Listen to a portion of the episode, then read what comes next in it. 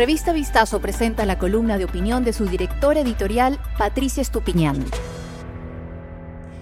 La gran tragedia para el Estado de Derecho en Ecuador se resume en aquella frase de Benito Juárez sobre por qué no funcionaban las leyes en México. Para mis amigos todo, a mis enemigos la ley.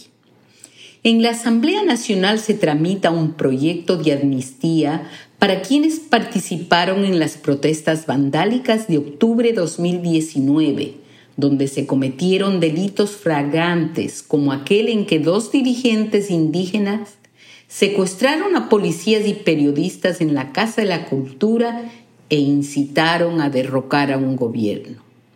Hubo actos vandálicos en fincas lecheras y de flores, restaurantes, incendios de un canal de televisión y del edificio de la Contraloría.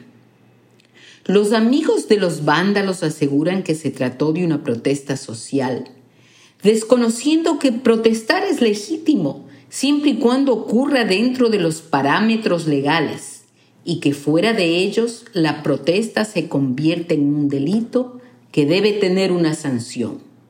Cuando no se lo hace, campea la impunidad.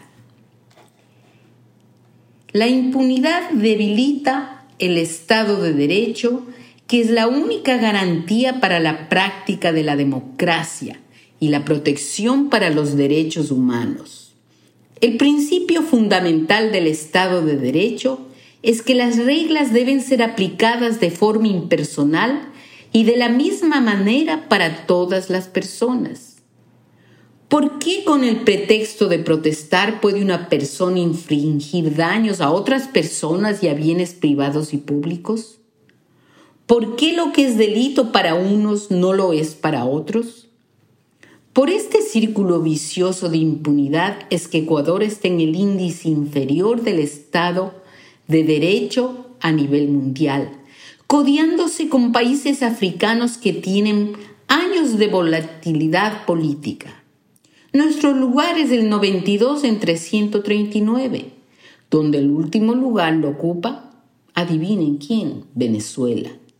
En contraste, Uruguay, un país casi tan pequeño como el nuestro, está en el puesto 25 y muy cerca Costa Rica 31 y Chile 32.